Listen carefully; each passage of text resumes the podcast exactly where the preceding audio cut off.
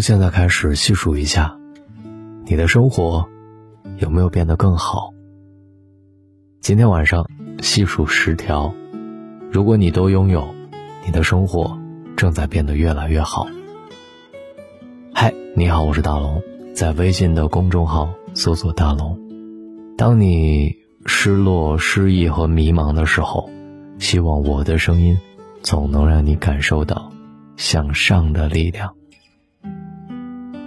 第一条，口袋里逐渐有了存款。《财富自由之路》这本书的核心观点是，让自己幸福的第一条，就是存钱。中国的老人很喜欢存钱，但是我们这一代不知怎么了，一个个都成了富翁。富是富庶的富，各种借贷，各种透支未来，然后用现在的努力去过过去的消费。这不是一个好习惯，存钱才是。把每个月的十分之一的钱存下来，放在银行理财或者不动，忘掉这笔钱，一年之后，它是一笔不小的费用。这也为了你的第二份工作跳槽创业做保驾护航。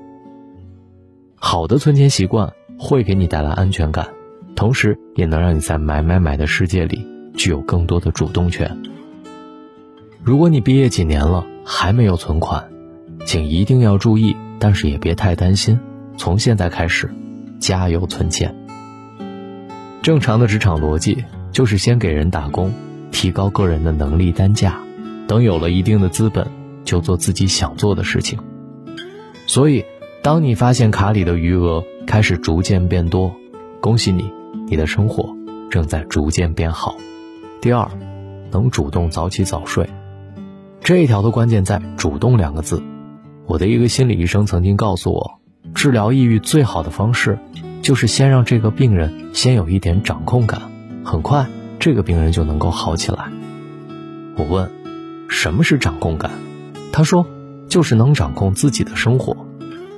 比如，从主动早睡早起开始，主动锻炼读书开始，这里的主动就是掌控感。其实。早睡早起也并不牛，牛的是十年如一日主动早睡早起。换句话说，你不是被工作和老板叫醒，也不是被经济压力喊起，是自己想要早睡早起，是你自己想用早上的时间做一点事情。当然，你要十年如一日主动的晚睡晚起，也挺厉害。只要生活规律，主动支配，心情愉悦，都是变好的迹象。第三，开始接受自己的不完美了。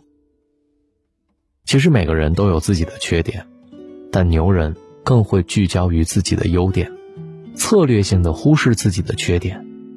这并不代表他不知道自己的缺点，而是这样做有两个好处：第一，人可以更加自信；第二，把更好的精力发挥到自己的强项。把事情做好。其实越长大，人越不容易接纳自己的不完美。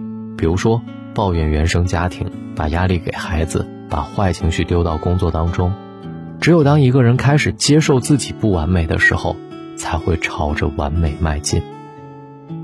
二十多岁的时候，人要去接受自己的不完美；三十多岁的时候，要去接受父母的不完美；四十多岁的时候。要去接受孩子的不完美，不完美其实也是一种美。泰勒·本沙哈尔就写过一本书，叫做《幸福超越完美》。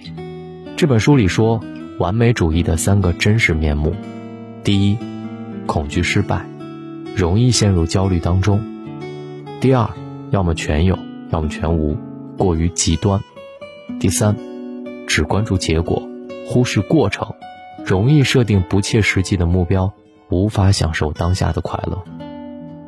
打败完美主义，追求幸福的方式，就是接受自己的不完美，以及以下三点很重要：第一，接受失败；第二，悦纳情绪；第三，心存感恩；第四，屏蔽一些负能量十足的朋友。负能量这事儿啊，特别容易传染。你越长大，越容易看到那些负能量十足的人，其实就潜在在你的身边。这些人可能平时是特别亲的亲朋好友和亲戚，但请记住，随着你开始飞跃，你就会发现跟过去的环境越来越格格不入，跟过去的那些很亲的人一下子就远了。我的一个明星朋友原来就是个素人，他说有段时间他特别不能接受的。就是过去很多朋友开始找自己借钱，不借还开口骂他，说你装什么呀？我说，那你怎么处理的？他说勇往直前吧。有时候你不用主动去交那些朋友，那些人也会主动跟你绝交的。绝交就绝交吧，没什么了不起。你只需要勇往直前，在路上，勇者自然会相随。第五，开始规律的读书和运动。读书跟运动真的可以让一个人迅速的开心起来。除了分泌多巴胺和满足求知欲，更重要的是，你开始逐渐意识到，生活的快乐其实不仅仅是你之前的那个小圈子里的点点滴滴。一个整天躺着的人是不会知道跑步机上的那种快乐的。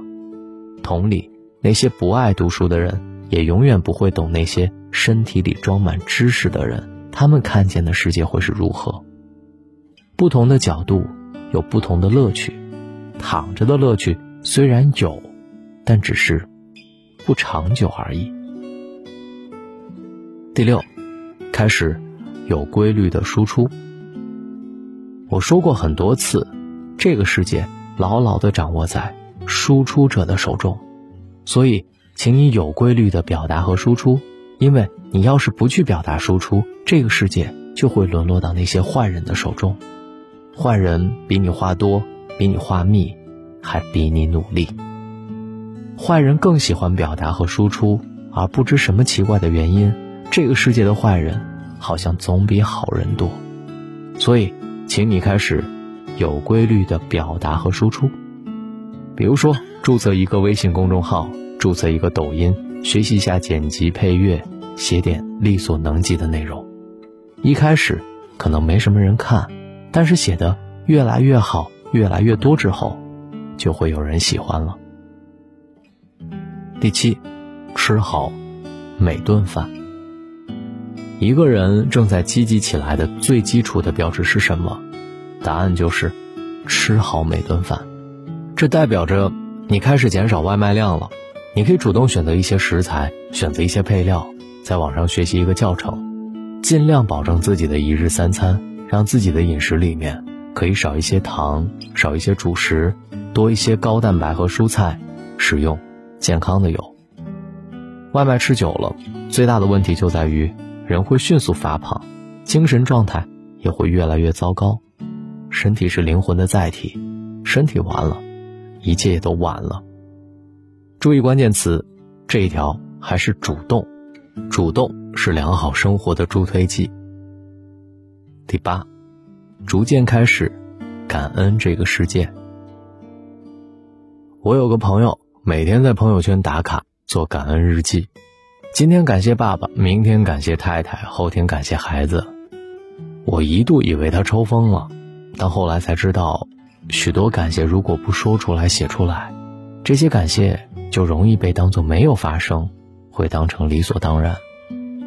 我们对这个世界有许多伟大的发现、发明都特别漠然，总觉得一切理所当然的人会变得特别无情无义，很难活出生活的敏感。后来，我向他学习，对很多事情和人也开始表达出感激，发现一旦说出口，会觉得这个世界充满着温暖。虽然一开始对我的父亲说“老爸，感谢你”，他有点懵，但是久而久之。他也就习惯了，甚至还学习说：“感谢你，儿子。”如果一个人深知感恩自己活着的每一天，状态就会有很大的改变。更重要的是，其实受益的不仅仅是那个被感恩的人，更会是我们自己。有研究表明，一个懂得感恩的人，自己的幸福感比被感恩的人还要高，甚至在正念冥想当中。感恩自己身体的部位，也会让自己获得长久的快乐。第九，明白了独处的意义。人终将是孤独的，但是每段孤独都有自己的意义。孤独是最好的生殖期，孤独时也是最能听到内心声音的机会。但是大多数人宁愿跟一群人天天混在一起，也不愿意追问内心那个灵魂的拷问：你这辈子想要做什么？你活在这个世界上的意义又是什么？可是人不可能做到一辈子呼朋唤友、热热闹闹，人到最后就只能是一个人。所以高手有个特点，他们习惯独处，喜欢独处。并能在独处当中找到更好的自己。如果问我独处有什么意义，我想，独处是一种跟自己的对话，是一种在浮华当中呼唤灵魂最好的方式。第十，懂得放下，不去执念。最后一条也最重要，因为几乎所有的痛苦都是源于。我们对某件事、某个人那种执念，执念和坚持不一样。坚持是知道这事儿能成，执念就是你明明知道这事儿不成。你问我怎么知道，我不知道，但你内心深处一定知道，只是很多时候你不愿意承认而已。放下执念，就是成长的第一步。随着你开始放下那个深爱但又不对的人，发现那段你一次又一次反刍却又无法改变的经历，放下那些你痛恨却忘不掉的事情，恭喜你，走出来了，你自己正在抓紧变好。好了，我是大龙，十件事儿证明你的日子在过得越来越好，你做到了哪一条呢？在今晚的留言板里告诉我吧，希望当你听到我的声音，总能让你感受到向上的力量。找到大龙的方式：新浪微博找到大龙，大声说，或者把您的微信慢慢的打开，点开右上角的小加号，添加朋友，最下面的公众号搜索大龙，记得回复读书。如果你看不进去书。起码让大龙用声音读给你听吧，听大龙拆解的一百九十多本大龙解读的高分好书，每天晚上听一本，然后睡着，回复读书就好了。现在加入大龙读书会，还有漂亮的蓝牙音箱送给各位。晚安，好梦。空气中只剩呼吸，眼泪一落地成泥。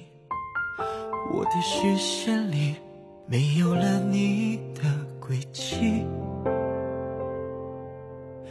要是说忘了过去，只是记忆太过锋利，爱过的痕迹终究还是抹不去。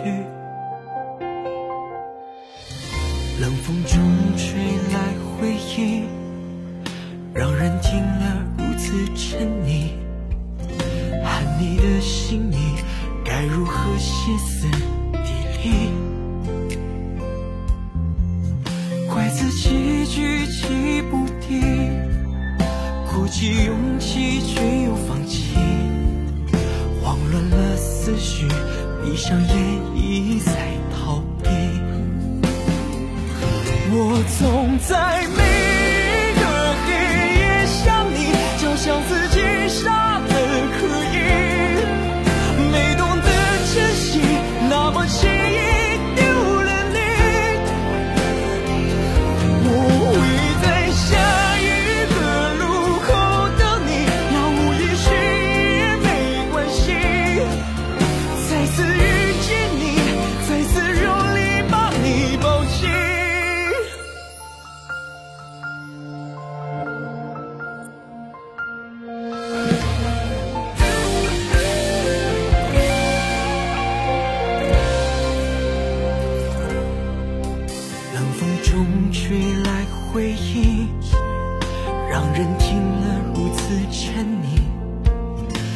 你的姓名，该如何歇斯底里？挥字几句记不定，鼓起勇气却又放弃，慌乱了思绪，闭上眼一再逃避。我总在